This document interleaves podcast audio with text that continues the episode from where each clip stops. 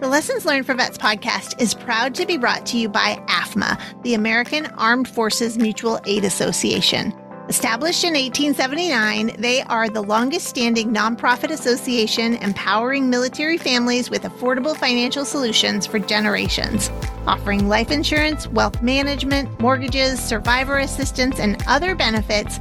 AAFMAA is here to support you through every stage of life. AAFMAA is dedicated to helping service members be financially and logistically ready for life after the military. To support you in this process, AAFMAA would like to offer you their free downloadable transition timeline, a step by step guide to help you create a comprehensive military transition plan. Let AAFMAA help you get ready for your next step by visiting aafmaa.com backslash LL4V. That's A-A-F-M-A-A dot com slash LL, the number four V or clicking the link in the show notes.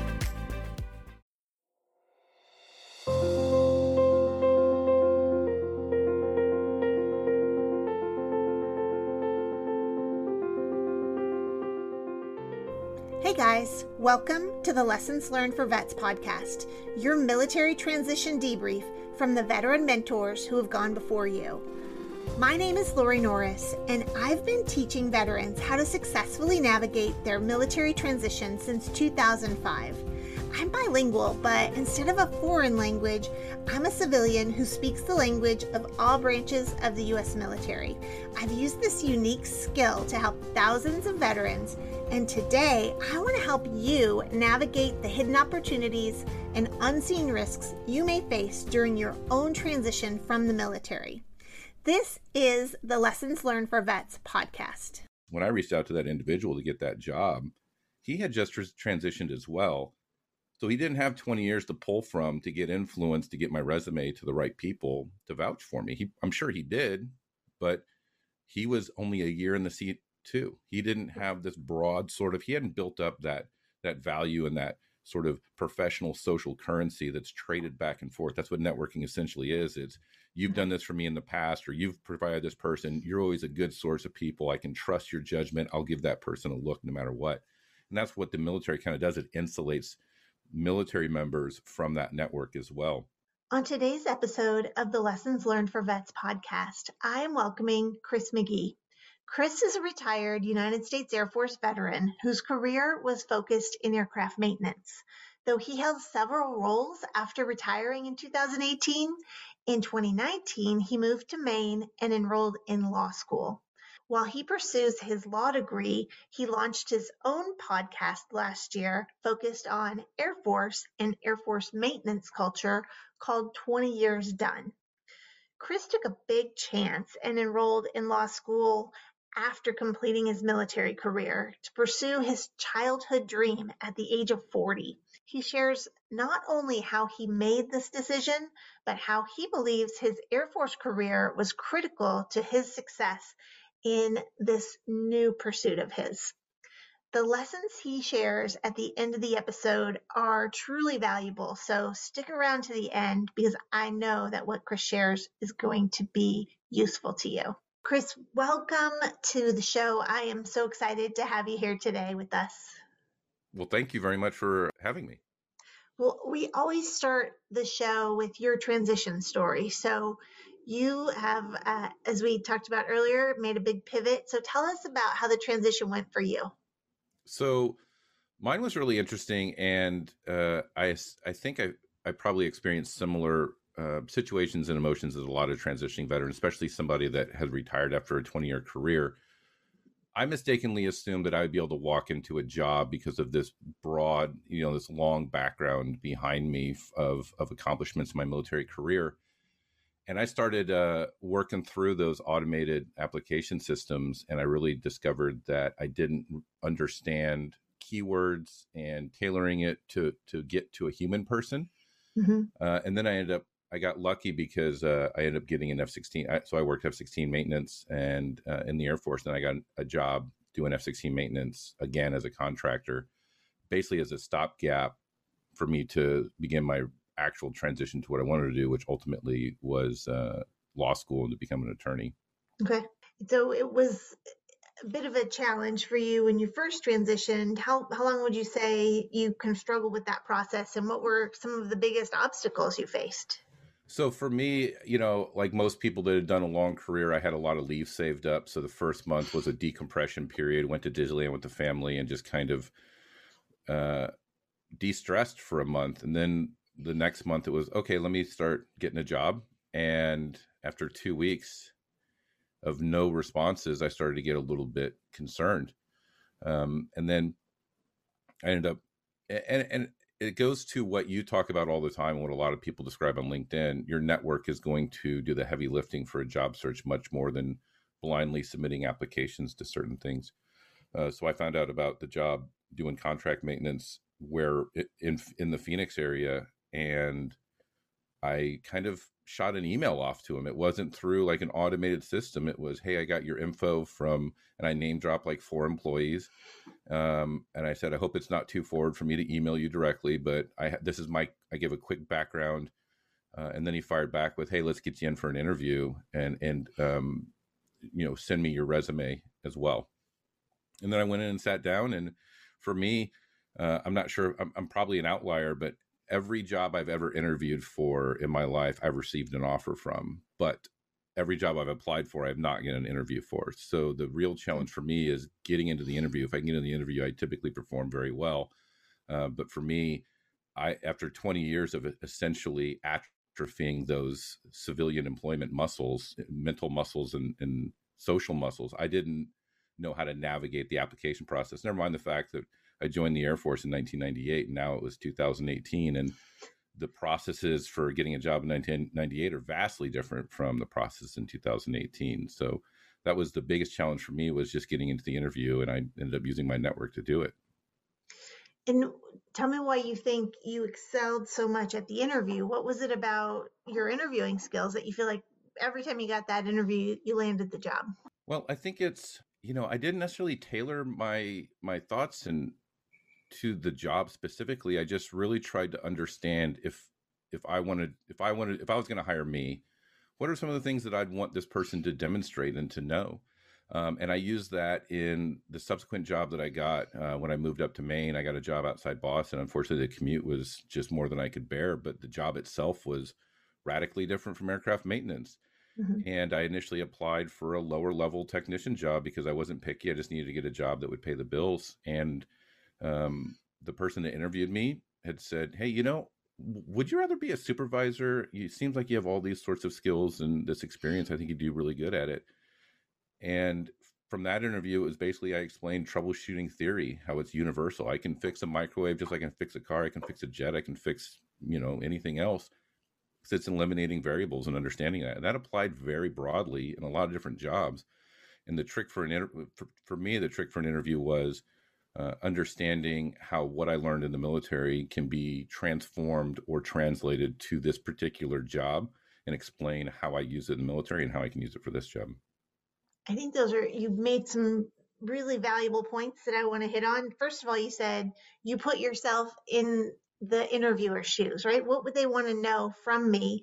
And I think oftentimes we go into that interview thinking, well, I have to go in and talk about myself and they want to know all about me. And that's really, that's so, so far from the truth. They want to know how you can help them, right? They want to talk about their needs. They want to talk about their problems and how are you the solution to those problems. So I think that was a great point of putting yourself in their shoes and really thinking about things from their perspective. That's important.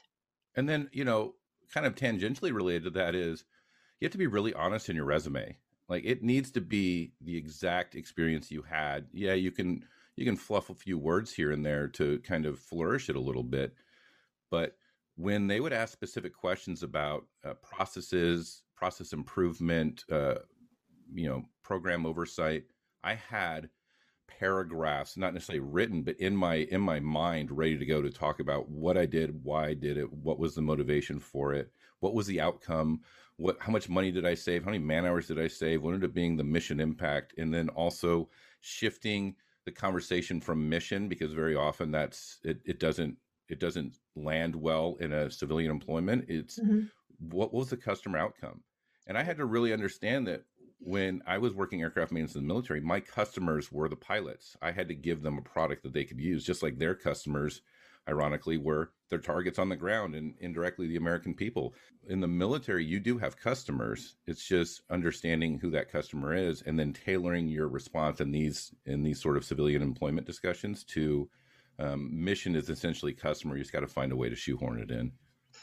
That's great advice. I, I, will say that you know you also talked about um, having your stories ready, right? And I I don't believe in sitting down and rehearsing interview answers, but I really believe in having your stories prepared to talk about your skills. And like you said, that you know that kind of challenge action result. What was the challenge you faced? What was the task you were given? the mission objective, if you will. What action did you take? And what was the result, the outcome? Because you're right, employers really do care about that result. You know, we front load our resume bullets with results, and we really have to talk about the impact and the results in the interview as well. So that's really good advice. Yeah, absolutely. Now, when we talked last time, you you gave me some your insight into some interrelated issues that military service members face in the transition, and you talked about kind of your theories of the circle of in circles of influence that you see kind of surrounding transitioning service members. Can you tell me a little bit about that? Yeah, you know, I kind of came up with this idea. You know, I'm not like a I'm not a scholar by any stretch of imagination. I worked aircraft maintenance for 20 years uh, and now I'm in law school. Um, but in my own experience from my transition, like I, I knew I was going to move to Maine. I knew I was going to go to law school. That was the plan. From as soon as I got my bachelor's degree at the tail end of my career, I was like, okay, now it's law school, and everything's going to move in place to get there. And I found a aerospace company 30 minutes, 45 minutes from the law school, and it was a company. Their equipment I'd worked with for 20 years, and I was essentially a subject matter expert on it and I wanted to work there. I thought that would be easy, and I applied for like a bench mechanic job on third shift on the weekends, like the least desirable position. I was like, "This is I'm not gonna like try to assume I'm a supervisor material or anything." And part of it was that automated system. I wasn't good at navigating it. My my resume did not have the the keywords that I needed, so I was really kind of throwing myself at the process. And then I found some people that I'd served with in the military and I reached out to them and asked them if they could, hey, can you get just get this in front of somebody? If I can talk to somebody, I'm sure they'll be interested in hiring me. I'm not looking for this glamorous job. I just need to get some work. Uh, the big stumbling point was I couldn't purchase a house in Maine until I had proof of employment in Maine. So like there was this, I'm so used to the military where it's you can buy houses wherever because your employment is global. Right. And you know when you move from one place to place, buying a house is usually not an issue. And I reached out to a few people and I realized they they they had the great they had the greatest intentions. They were people I had served with. They knew the quality of my work and my character, but their network was just. And I, I use the word shallow, but I don't mean like shallow and superficial. The reality was they didn't have depth to their network because they, like me, had been isolated in a military society like my military network within the military was huge, especially when you work on a specific airframe exclusively.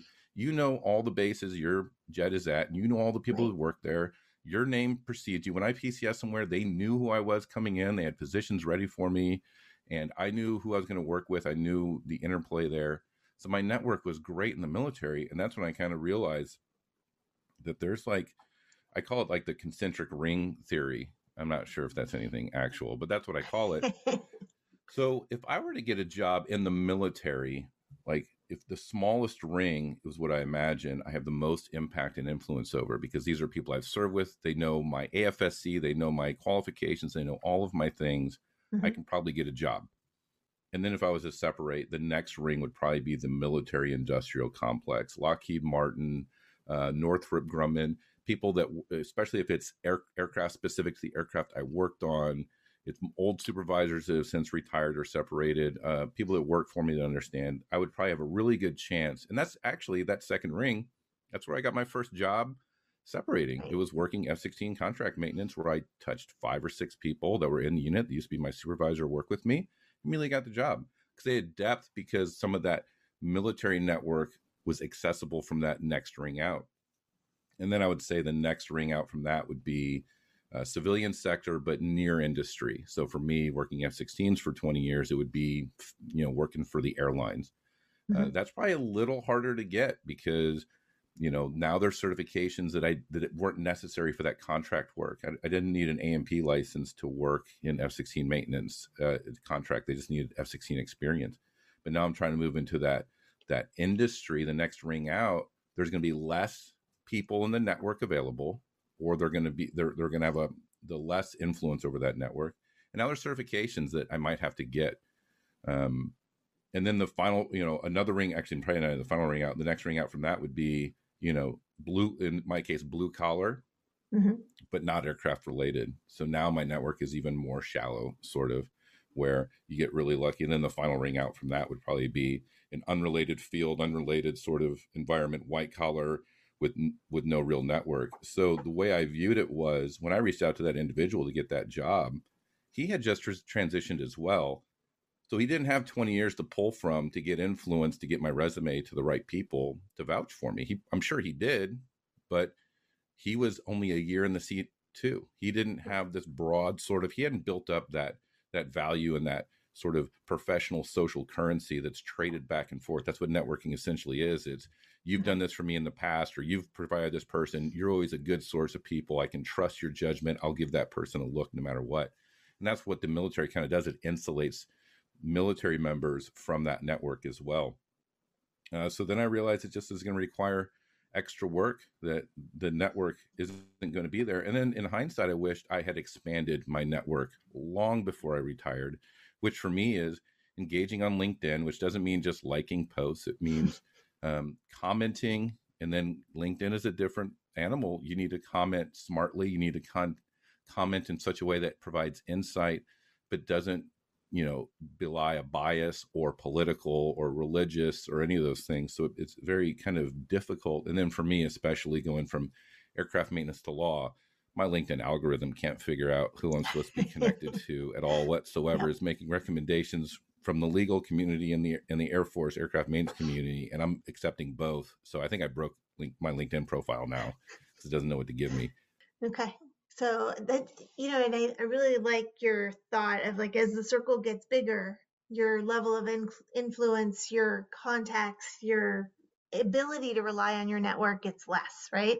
And also the relevance of your experience as it directly relates to exactly what you did, right? So at that point, when you get to those outer circles, what would you say you would rely on to have greater success? Because obviously you're making a big pivot in your life. So what, you know, if you if you think about kind of the pivot from aircraft maintenance to law school, um, which you know you started law school after you retired from the Air Force. Like, what are your insights for people that want to make that same type of pivot, and how to take advantage of those outer rings of the circles? So I guess it's you know I guess the best way is there's a there's a pathway typically through the rings is what I'll say and. So for me, it was I very much relied on my veteran status, which is much easier said than done, right? Like I think a lot of people uh, rely on their veteran status and think it's just gonna. I mean, I did it. I thought my veteran status would get me that job at that aerospace company in Maine, and it was it absolutely fell flat. Um, mm-hmm. So it, you can't. It's not a it's not a golden ticket, I'll say. But when I applied for that job outside Boston, it was medical manufacturing, working on robotics. It was so far removed from F sixteen maintenance, but it was. I basically explained my troubleshooting theory uh, un- understanding operations uh, and and paying attention to isolation. But the second piece was they were specifically looking for aircraft maintenance veterans because the medical manufacturing is a fe- federally regulated sort of field, and they assumed that if you could turn a wrench and troubleshoot systems on a jet under federal regulations, you know air force regulations are you know like you know subservient a, a bit to faa regulations so we all kind of adhere to those things that, and there's a certain amount of discipline especially when it comes to medical manufacturing. When you work on jets if you cut a corner it might kill someone in medical manufacturing if you cut a corner it might kill someone. So that job mm-hmm. is specifically looking for veterans and i played up the abilities and my talents specific to that and how i could directly translate my experience in aircraft maintenance to it and unfortunately, the commute for me was just prohibitive. It was a great company. I loved every second of it, but I had to leave because I was commuting five hours a day and it just wasn't feasible. That's and for anybody. the next place I applied to was uh, a university as an academic advisor, which is probably the farthest ring out. But the job was working for a program at, at the University of Southern Maine called Veterans Upward Bound, where their job was to help first generation college veterans, veterans that had no family parents with a college degree that were low income growing up, get in, help them navigate the application process and get into college. And for me, my veteran status got me the interview. I was a veteran, I had a degree, and mm-hmm. I had a resume that showed a lot of public speaking and, and teaching experience. So that was something that they were interested in. I went in for the interview. I talked about how I'm a first generation high school student, college student, and now law student, and I grew up low income. So I, I understood the experience a lot of these veterans are going through. If I didn't have my undergraduate degree, I'd probably be a participant or candidate in this program. Um, so once again, that was the veteran status got me in the door, and it actually helped me as an advisor too, because it was I could speak the language of the veteran, I could understand certain things. Uh, but it informed me and it got me the interview, and that's how I transitioned to that academic white collar sort of role. And then moving into law school, since it was the same university I worked at, it was I can just kind of build contacts. I understand how the GI Bill and education benefits work, so I'm ready to go into law school. And then once again, I use my veteran status to apply for, for, a summer internship as a at a VA disability firm here in Maine, okay. where I talked about my own you know experience working with the VA and compensation claims and and it was just a quick this is how the process works. This is what i understand. And my interview was i read your cover letter. I don't have any questions. What do you want to know? And essentially it was you're going to get offered this this job.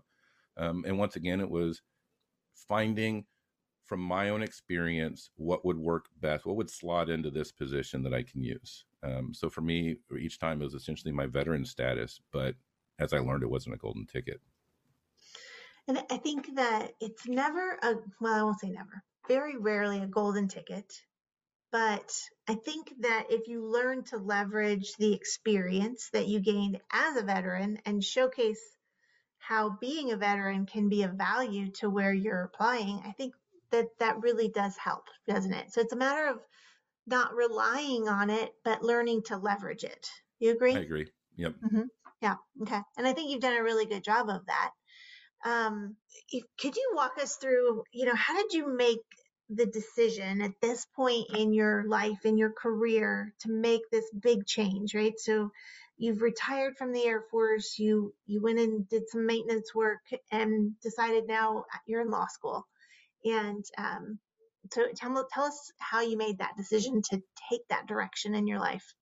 So I actually wanted to be an attorney in like high school, but I didn't have the financial or probably the maturity in order to get through it. I don't think. Uh, so I turned to the military as a kind of out from my my current uh, situation like most people, it's supposed to be a four or six year stint, call it a day, and then 20 years later, I find myself retired. um, and I wasn't mechanically inclined. Like if you look at my ASVAB scores, mechanical was my lowest, but I qualified for aircraft maintenance, so that's kind of where I went, and I had to get smarter at it and, and get better at it.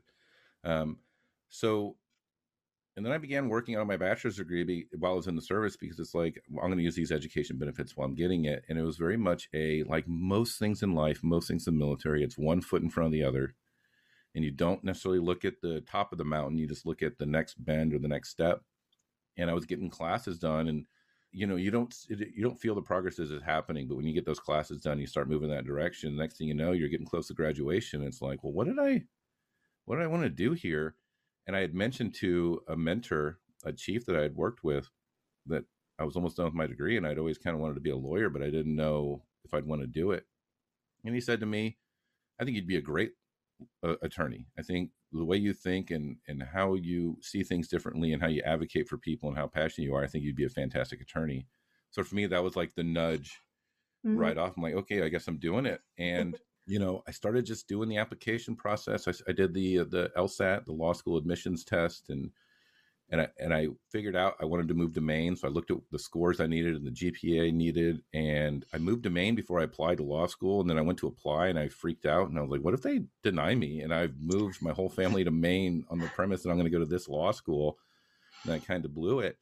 And I got accepted, and then the first day of law school, I mean, I had, a, I think everybody has an imposter syndrome when you're going into such a, a sort of competitive and academically rigorous sort of endeavor.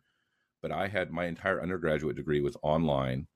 It felt like it was it was easy. I felt like I mm-hmm. wasn't challenged. And then I was walking into a real law school with doctrinal classes, with cold calling, with the first day was like 90 pages of reading of old english civil procedure and i was like okay th- i'm not going to make it this isn't this isn't going to work this is a huge mistake but again like everything else it's one foot in front of the other now i'm almost two-thirds of the way through looking at probably doing a master's degree afterwards in law just because i still have yeah. some benefits um, so this is the culmination of a 22 year detour from a dream from high school that now i have the financial resources and the life experience and I kind of found that my life experience really gives me a huge benefit in, in class and in school. I mean, I bought houses, I dealt with the military justice system as a supervisor.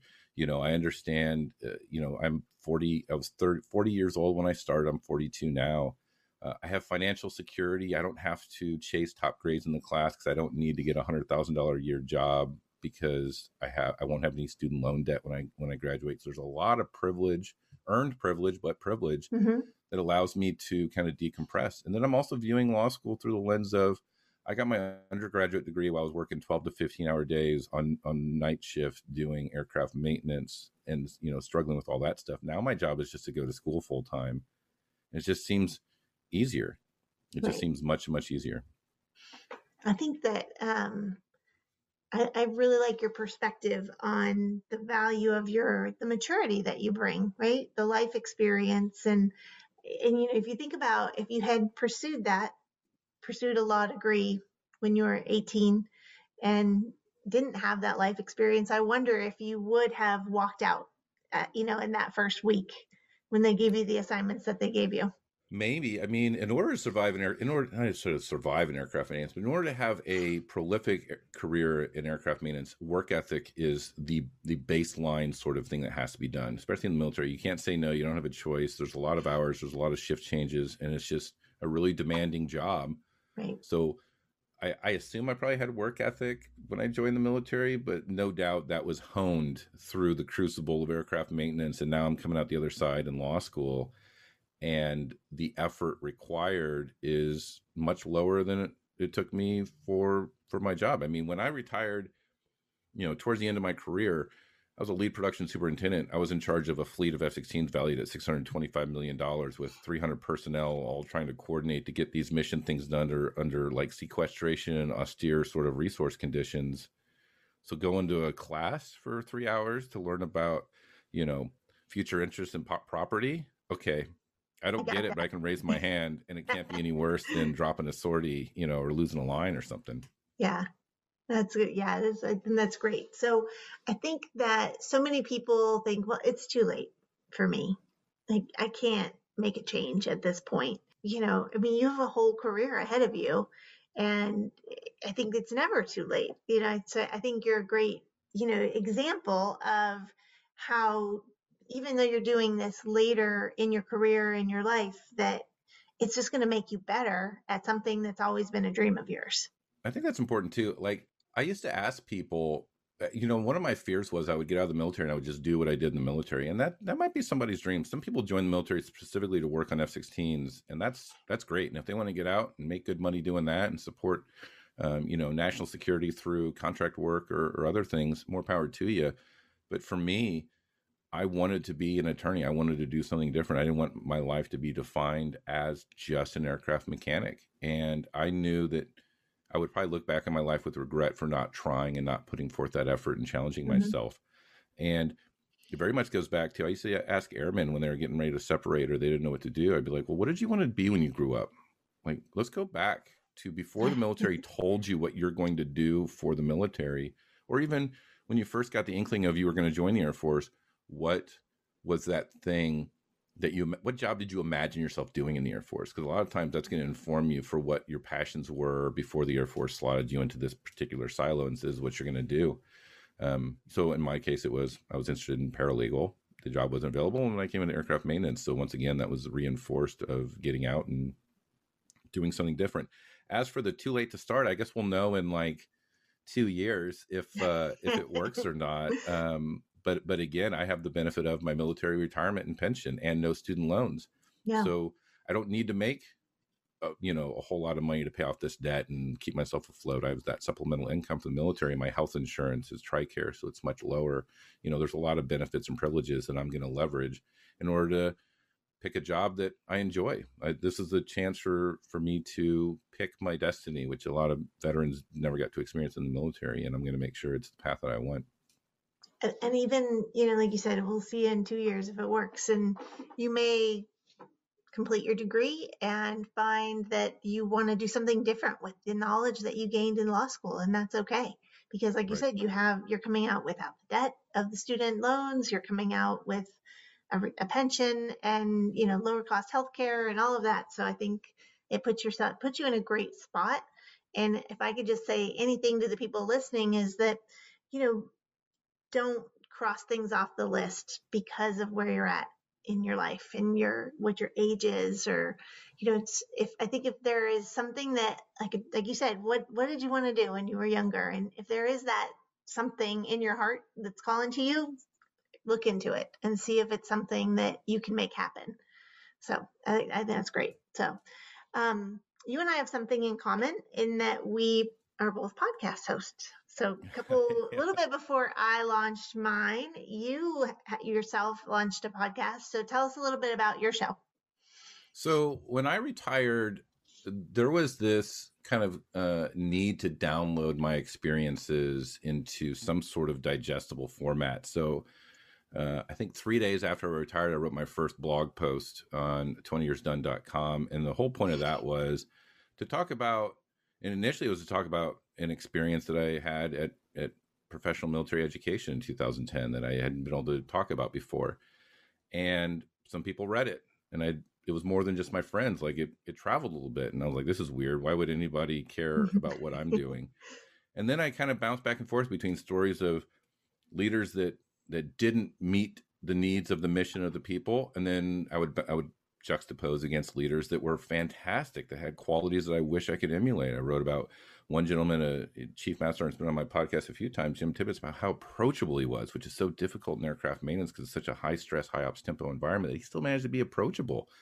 And that's something that I failed at through most of my career. And I really wanted to understand, deconstruct how he did that.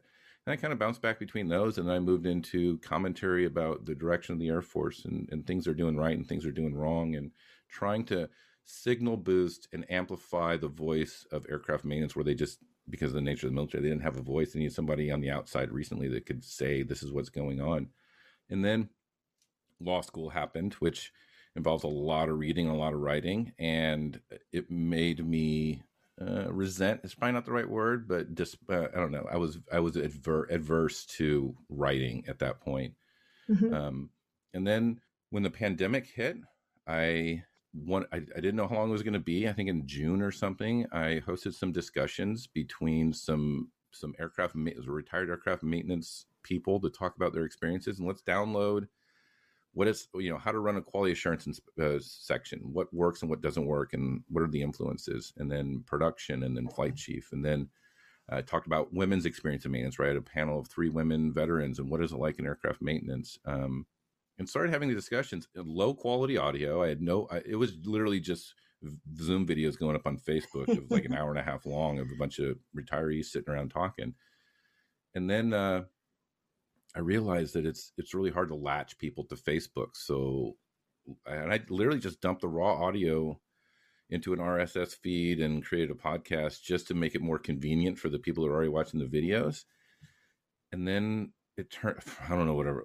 And then week after week, I started doing these, and then I bought some gear to make it sound a little bit better. So if anybody goes back and listens like the first seven episodes, it's not it's not going to sound like this at all. And also because I I didn't know what it was at the time, and now I'm on episode. I think I'm releasing episode 37 next week. I'm sticking to a weekly schedule. You know, part of that was I ended up starting a Patreon page to kind of give people certain benefits, you know, episode shout outs and, and things. And thankfully, that those subscribers, those paid subscribers, are my engine for producing content every week because it's hard for me to slack off when people are paying me money for what I'm doing, right? so thank you to them. I appreciate it. Like it keeps me motivated, keeps me going. And now, like I said, I'm on episode 37. Uh, most recent one was talking about Air Force stand downs. One before that was talking about uh, PT tests in the Air Force. Now, I will say that I was a 20 year aircraft maintainer, and I'm mostly talking to veterans and maintainers. So the language is a bit salty. So okay. if that's something that somebody uh, doesn't mind or it speaks to them, you're come on aboard. Uh, as Lori, as you pointed out when you listen to it, you're like, you cuss in your intro, right? And I'm like, I do. yes, he does. I drop an F bomb within the first 30 seconds of the show, and it sets the tone for the rest of it. So uh, if that's something that doesn't bother you, uh, it's it's a good it's good content, especially for aircraft maintainers. I think that anyone coming out of the military probably has heard that language before once or twice in their career. yeah, but, it's, all. It's, it's, mostly adjectives. It's it's adding color and emphasis to the points I'm making. That's so right. It's not too harsh. It's just you know adult language. Yep. It's the maintainer language. That's okay. It is. It's uh, it's your. I think your intro has radio chatter from the flight flight line, right? Yeah, that was. I sourced that from. uh You know, I put an all, a call out to the followers on my Facebook page. I'm like, hey, I want like audio from the flight line because I want people to hear it. And you know, I licensed some music and I got some sound effects and to essentially aircraft launches in the truck and the jet coming back code three. So I think any maintainer that listens to the intro will be like, okay, I want to listen to the rest of this because yeah. this is essentially a work chat. Yeah. So if you're missing the flight line, definitely check out 20 years done, right? Yeah, so. that's, that's fair. Willing to your show in the show notes as well. So yeah, thank just you. to put a kind of a, a bow on the episode to wrap everything up, what are some of your just overall lessons that you've learned in the process that you've traveled over the last few years that you want to share with the listeners today? So, I guess the best advice I can give, almost like at a bullet point format, is um, get spun up on the automated application system for companies. Understand how that works because that's going to gatekeep and prevent you from getting a lot of opportunities if you don't understand the nuance. And that a lot of times reaching out to a professional will help you do that. Um, it's money well spent, in my opinion. The second piece is understand that your veteran status is not a golden ticket, but if you can understand how your experience as a veteran can create a doorway for you, if you can leverage that, it'll probably serve you well. Uh, the third bullet point is um, know know what you want to do, know what you always want to do, know what speaks to you before the military decide what was best for you. I know it's super scary to go and do a job that you don't have a lot of experience doing. I mean, I'm moving 20 years aircraft maintenance to the legal profession, but that's what I want to do. And, you know, we do a lot of scary things in the military. Transitioning is scary and it feels like you're all alone, but doing the safe thing that you don't enjoy, I think you're ultimately going to regret. So, what I would advise is be bold because this is the one life you kind of get and use it to the best of your ability. And then, you know, much like the concentric sort of experience, understand how your network sort of fades the further removed you get from the military and your industry.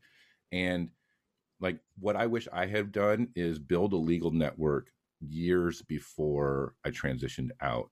Mm-hmm. Uh, I, maybe I didn't know I was going to go to Maine, but there's certainly people to follow, not even necessarily on and LinkedIn. That's great. But I also have a whole nother legal network on Twitter where there's legal scholars that I follow and engage in conversation. And I get a lot out of that from those interactions. Build that network early. So that way, when it comes time for your tra- when I say early, I'm talking like five plus years. If you know where you're going to land, in fairness, before I retired, I, I didn't know I was going to do law. That was towards the end, but in in hindsight, I wish I would have, have known this and done this. Um, to do those, to in order to do that bold thing that you that speaks to you, you got to prepare early, and you got to start building that network early because you need depth of your network, and you're not going to mm-hmm. get that if you start building it right when you separate. I think that's great, and it, it I think it also by doing that it strengthens those the path through those circles as you talked about earlier, right? It does. So I think that is scary. great advice. Yeah, less scary and it is a smoother process, right? The path sure. is it lights the path and it, it makes it a nice strong foundation underneath. So I think that those are all great points and I appreciate you sharing them with us because those are lessons that you learned the hard way. So uh, that is my goal is to bring some of those lessons learned the hard way to educate and inform those that are going to travel that path behind you. So thank you for that. I appreciate it. Yeah, Absolutely. Thank you. Thank you for uh, being on the show. And uh, if you're missing the flight line, go check out 20 Years Done with Chris, uh, which we will link to in the show notes. So thanks for joining us on this show today, Chris. All right. Thank you, Lori. Thank you for listening to today's episode of Lessons Learned for Vets. Learned just one lesson today and you believe can help smooth your path during your transition from the military, then I have done my job. If you haven't already, please click subscribe wherever you listen to podcasts so you don't miss an episode. While you're at it, leave us a review and share our podcast with your friends. Connect with me on LinkedIn and join the Lessons Learned for Vets Facebook community to tell me what lesson you learned today. See you next time.